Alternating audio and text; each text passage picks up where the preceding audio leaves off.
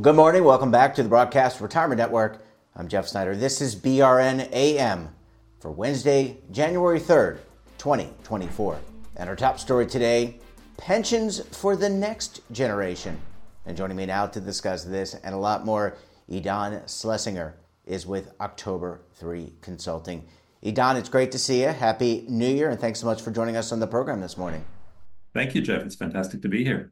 Uh, you recently attended the International Pension Forum. You had a, a nice talk there. Do you mind sharing uh, before we kind of get dive into the, the state of pensions across the, the, globe and in America? Um, what was your talk about? Uh, sure, absolutely. Uh, before solving the pension world, we can start there. Uh, it was a fantastic conference. Um, it's a, it's an annual conference run by a, a great uh, firm in Mexico City called Vitalis. Um, and uh, the overall theme of the conference was around the next generation. So they're really thinking about how do you see finances broadly changing generation to generation, and how do you solve some of those problems? Uh, my talk specifically was focused on the pension space, and so we explored how much of the pension world is stuck with these two extreme pension philosophies, the DB and the DC, and that each was really designed around a stereotype of what work and retirement was like for previous generations. So DB plans really were designed, uh, boomers and before, uh, had this focus on long careers with a single employer, stable collective retirement. And that was entirely replaced really with the Gen X vision of changing employment many times through a career, independence, individuality. That's really what DC plans are all about. And the problem, and this is what we explored, is that neither model is really fit for purpose going forward. And frankly, it's debatable whether they ever actually were. So as a result, what we're seeing is this growing retirement challenge around the world and a desire for employers and workers to come up with something a little bit better. And so that's really what we, we focused our discussion on. And, you know, what I really like about international events like the International Pensions uh, Forum is that you get to bring the best from all the countries. And, you know, America is not unique. It's unique in the sense of politically and, and, and some of the our demographics, but we're not unique in the sense that we're all like other countries dealing with aging populations, longevity, which I would argue longevity is not a bad thing, but it's a bad thing and it's a challenge to deal with from a from a retirement perspective. And I want to ask you, uh, what did you learn about how other countries are dealing with some of these challenges? How did, how, how did they, are there some best practices that you, you found along the way? It, it's a great question. And uh, I love the fact that only actuaries and retirement professionals can think longevity is a bad thing.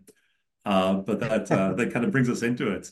Uh, you're absolutely right. We're seeing these challenges around the world. And what I really enjoy about these kinds of discussions is that it brings you back to principles as opposed to going kind of deep into a certain regulatory environment, which inevitably is what we have to do.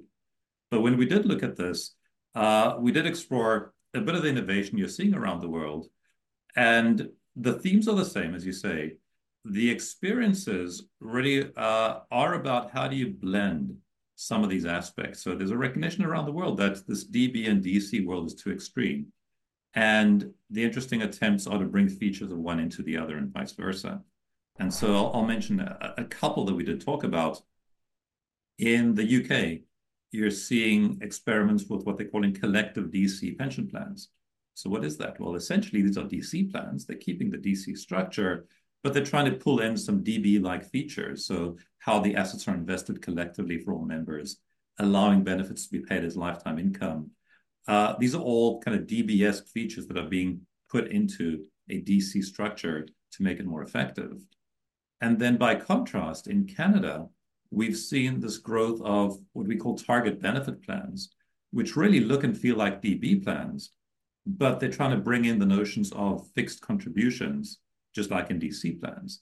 And to make that work, they're allowing trustees to adjust future, but also accrued benefits up and down based on experience and based on these clearly defined criteria and thresholds. So really what they're doing in both cases is recognizing these pure models are not really working. And if we can bring in the best of one element into the other, we can actually come up with something better. So cost predictability together with lifetime income and protection. That's kind of the actuarial trick we're working for.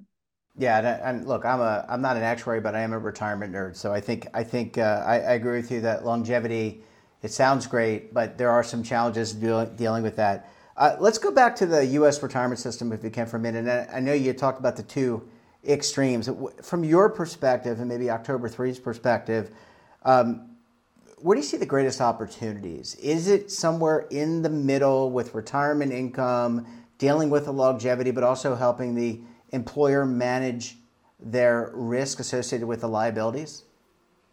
Absolutely.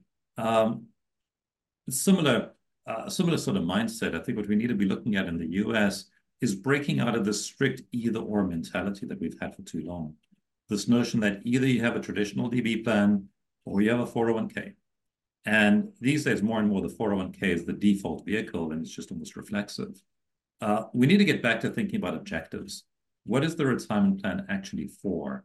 And then recognize that we have multiple tools, and each have different strengths and different capabilities. And then we can start matching them up and seeing what are we trying to do. So, if your objective is to incent tax advantaged retirement savings, then a 401k is a great vehicle to do that.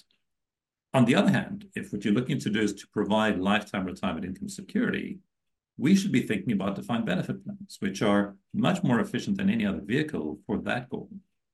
And I think what's really going to be key here then is to recognize that these don't have to be hard either or decisions. Not everybody's the same. And so we need to figure out how do we introduce elements of flexibility and control into these vehicles so that people can actually select how much of one they want versus how much of the other. It's a mindset change that we're talking about. Yes, we can talk about specific features and specific regulations, but you need to start with that notion of what are you trying to do? How do you achieve it? And then you can start building the plan that actually works for you. And, and Idan, last question before we go to a commercial break, but you know the pendulum always swings back and forth, and you talk about that middle, the middle road. Are are traditional pension plans making a comeback for the chief financial officer and benefits managers? Are, are they are they kind of rethinking this shift that we've had over the last 40 years to DC? Are they thinking about the traditional pension again? Uh, I'd say personally, I think that what they're rethinking is the uh, is the notion that it's uh, that is a hard one or the other. I think there's a recognition growing that the old plans that we moved away from weren't all bad and that the 401k plans that replaced them are not all good. And the question becomes how do you put in place something that really keeps the best elements of both, really kind of that, that best of both worlds notion? Um, I think it's, it's an interesting aspect when you actually think about this move from DB to DC. Really, these are almost polar opposites of each other. Uh, DB plans are collective plans. They have defined lifetime income benefits and very highly variable employer costs. DC plans are individual accounts, which are fixed, predictable costs, highly unpredictable benefits, and generally paid as a lump sum. So it was a total switch. And when employers switched kind of en masse from DB to DC, it was in large part to get away from the cost variability, the financial statement impact. What the understanding that is coming across now is that in the process, we got rid of the good things too we got rid of the collective investment strategy, the focus on lifetime income and security, the efficiency. And so the discussions now, I don't think are so much around how do we go back to the good old days, because I don't think those were all that great to begin with. Yeah. But I think they're more around how do we pick and choose the features that we liked, the features that we're missing now? How do we bring them into a modern design while avoiding the negative impact, while avoiding the uncertainty, while avoiding the financial statement impact. I think that's really what's happening, and that's the change in mindset that I believe is going to lead us to a new generation of plans that really are the best of both worlds. And that's really where our focus has been on October 3. Yeah, and, and you've really teed it up well. We need to take a very quick break. When we come back, we're going to talk about that hybrid concept and what benefits managers and CFOs may be looking for. You're going to want to stay tuned right here on BRN AM.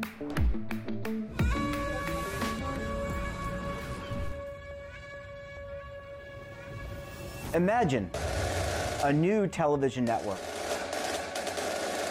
that will make you richer, healthier, and in control of your financial future.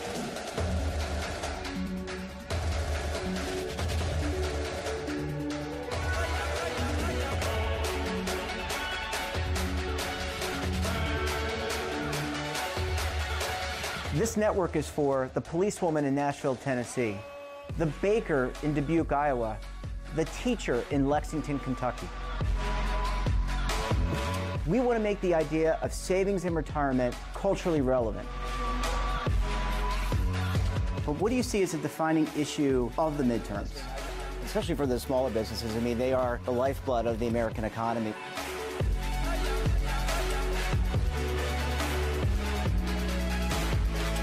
Featuring exclusive interviews, current affairs, and docu-series. 33 yeah. years old, you retired early. The philosophy is money only matters if it helps you live a life that you love. But you got to start thinking about retirement as soon as you get in. The Broadcast Retirement Network will drive very high engagement with premium partnerships. So this isn't retirement and savings for your parents or grandparents. This is for all Americans. And we're going to change the way you think about money.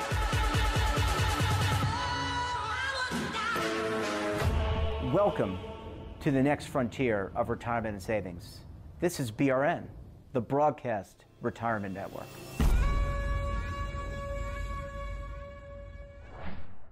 Welcome back. We're joined this morning by Idan Shlesinger of October 3 Consulting. Idan, thanks so much for staying with us. Really appreciate you hanging around for segment number two this morning. Thanks, Jeffrey. Looking forward to it. And and I like how we you know we had a great conversation in, in segment one. Uh, there's a lot to be learned around the world and there's a lot to be learned from how employers today are doing things across different segments of the economy. And I want to ask you about O3 Prime. How does this hybrid concept meet the needs of each employee uh, to provide retirement income, get the and get the individual comfortable with their retirement future? Thanks for that question. Uh, Prime is really our concept for designing these pension plans for the future that take advantage of the best tools, the best thinking that we have to satisfy both the employer and the employee objectives. So when I think about pension design, when I work with clients on this, I like to think about four goals that we're trying to achieve. Number one, we're looking to maximize retirement income without driving up costs. So really what we're focusing there on is efficiency of the plan. Number two, we're looking to drive the employee understanding and appreciation of the program, so focus on engagement. Number three, we want to support the employer in their attraction, retention, their workforce management goals, so think HR priorities. And number four, we want to very carefully manage the employer costs and the employer risks that are coming with any program that they take on. So think financial sustainability. Now, if we can achieve all four of these objectives together, then what we have is a plan that's efficient, that's sustainable, and that's a true win-win for employers and for employees. And that's what this has to be. So to make all this work, and under this prime framework, we're very strong believers in market return cash balance plans. Uh, this is a plan, it's actually pretty unique to the US. It's a plan that we've been working with for many years, tons of experience with many clients on this front. And it's a really interesting plan notion that combines the best aspects of DB and DC. So it's providing participants with an account balance that they can understand, that they can track the growth of, that they can really appreciate. It delivers competitive market-based returns, really as good or better than what you see in a 401k environment. It delivers a really efficient source of guaranteed lifetime income, which is that goal that everybody's looking for right now. And at the same time, it really does protect employers financially and give them really good tools to manage their workforce. So putting all this together with a lot of the experience that we have, what we've done under Prime is taken that and added a bunch of extra innovations. Uh, what we want to do is take that and really make it a flexible model, give a lot of optionality to the participants to customize the outcomes to what they need. And then we need to help employers to really seamlessly communicate and administer these plans so that we can really deliver the best experience to the participants and also make it really easy for the employer. All that together, that's that's what Prime is. And I have to tell you, the retirement industry is glacial. Uh, the financial services industry is glacial. Um, we're just starting now to talk about retirement income solutions, and we're starting to see those that greater adoption. So, so everything you've talked about with O3 Prime makes a lot of sense. But how do you how do you get this solution in the in the minds and into the hands of the benefits manager, the CFO, to see greater adoption?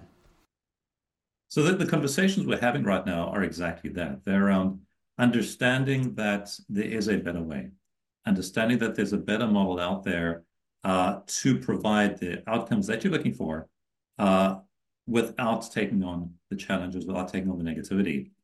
It's really interesting. You're absolutely right. We do see these glacial changes. We're seeing changes in the industry already, um, but they're happening in a bit of an odd place. So there's this notion that 401k is the model in the US, but at the same time, that retirement lifetime income is critical. And so there's all these attempts right now to bring lifetime income into the 401k space. And the challenge there, and I think there's a lot of conversation we're having, is that they're using the wrong tool for the job. We're trying to take a tool that's designed for uh, for accumulation of assets, that accumulation of savings, that emphasizes account balances throughout the years.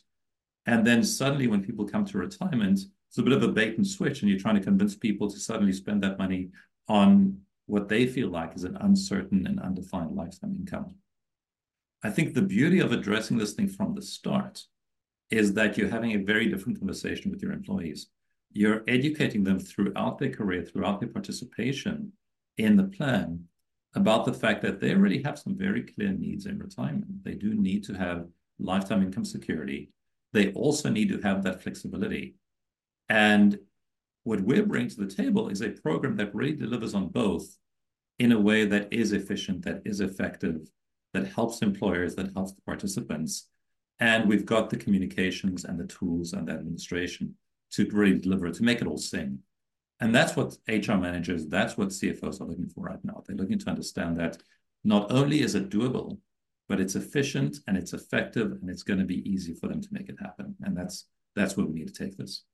And, and, and by the way, it's attractive if you want to attract employees because the whole point of offering benefits is you want to attract and retain uh, employees. Um, last question I want to ask you, just kind of coming full circle. Um, IBM recently announced that they were reopening their defined benefit plan. They're going to turn off employer contributions to the K plan. And I wonder how different is that structure? What the, what? And again, I'm not a, I'm not in the benefits meetings. We're not in the meeting the benefits meetings for IBM. But how does that structure differ, or does it differ from what we're talking about this morning? Yeah, that's a great question. It's it's certainly been a big story in the industry, um, and everybody has an opinion. And so I'll say up front again, as, as you said, we haven't been in the room with IBM. We don't know their internal considerations. So this is more kind of my, my own perspective from the outside as I look at what's been reported. The um, the biggest element of the story in my mind uh, is that while so many employers, IBM included, had for years made the, the 401k the cornerstone of their retirement plan, IBM has now decided to move away from that. And that's big news. That's a big, big message there. Um, now, it's reported that IBM has a large surplus parked in their closed defined benefit plan. And so they'll now be able to, by reopening that, reuse that surplus to fund their retirement promise. That's the right thing to do. That is uh, what we would have advised. It makes good sense. Those are assets that weren't doing anybody any good before. They were stuck in a closed plan. Now they're going to be utilized productively. So again, that is a really good thing and good on IBM for accessing those assets and for demonstrating that you don't have to be, you don't have to treat the K plan as sacrosanct. If there's a better way of doing things, that's okay. And uh, we would have recommended the same. I think that's terrific. The details on the rest of how they structure this, that's where I'd say we'd have some differences uh, from certainly what we would recommend. Um, if I go back to think about the four criteria that I mentioned for Prime, uh, I'd say they probably satisfy one of the four. So again, going back, the first was you want to maximize benefits. You want to have an efficient plan that delivers the most for the money being spent. The biggest issue here is that the approach that IBM is taking to investment returns on these new accounts is probably going to be somewhat inefficient. It's going to leave value on the table. It's not going to deliver as much as it possibly could for the participants. So don't love that. Um, number two, focus on employees' understanding, appreciation, engagement. At least what we've seen from the outside, it doesn't seem like that was very much of a focus for IBM. Uh, if anything, in the communications, what we've seen is they've tried to downplay this change. Uh, the third, and actually going back to that, there are real upsides they could be playing up, and I don't think they have. So maybe they still will. We'll see what happens there. The third, may use it as an HR tool, attraction, retention, workforce management. These are such key priorities for employers today. It's a competitive market out there. And we haven't seen any indication that this change is intended to be a positive element of IBM's workforce uh, attraction or retention strategy. So again, maybe that could still change. Maybe there's still something coming, but we haven't seen it so far. And the fourth criteria is about effectively managing employer costs and risks. Now, largely achieved. The goal is to use the surplus. They're going to use that surplus to handle the costs from the plan. Um, e even there, if we're going kind of strictly technical, they're probably taking on a little bit more cost variability than they have to. Uh, but in the context of a big surplus, they probably don't care. It's probably a pretty minor issue. So overall, as I look at this and think about how we would approach such a such an exercise, uh, I would suggest that what IBM has done really well is they've shown us that you can move back to using your DB plan. It is a tool that's available. And in many cases, it can be more effective than the 401k plan, particularly if you can access this trapped surplus. So congratulate them for doing that. That is terrific. That is a, the right thing to do. But in terms of the details, uh, I believe they could have achieved more for themselves and their employees in the process. And that's what, again, would be different if we followed more of the prime structure. Yeah, well, I, I certainly I, I, I, agree. I applaud them. I love the outside the box thinking, and I think in today's environment, all the things we talked about, you've got to think outside the box about how to deliver value to the organization but also to the employee. Idan, we're going to have to leave it there. Great to talk to you. Great to see you. And thanks so much for joining us on the program this morning. Thank you, Jeffrey. It's been fun to be here. And that wraps up this episode of BRN AM. Have a topic of interest, someone you think we should talk to? Drop us a line. And don't forget, for all the latest curated news and lifestyle, wellness, finance, tech, so much more, and all in one place, check out today's edition of our daily newsletter, The Morning Pulse. Want to search our archives, check out our latest content? Then visit our website we're back again tomorrow with another edition of BRNAM. We'll have a very special guest. Until then, I'm Jeff Snyder. Stay safe, keep on saving, and don't forget roll with the changes.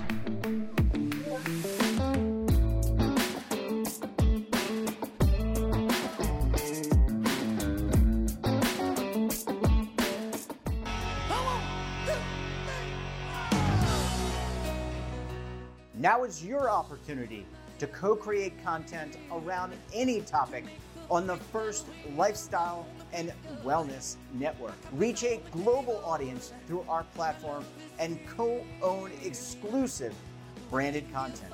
All of our programs are available on demand and also as audio only podcasts, so you can take us on the go. Broadcast Retirement Network, available anytime, anywhere, and on any device.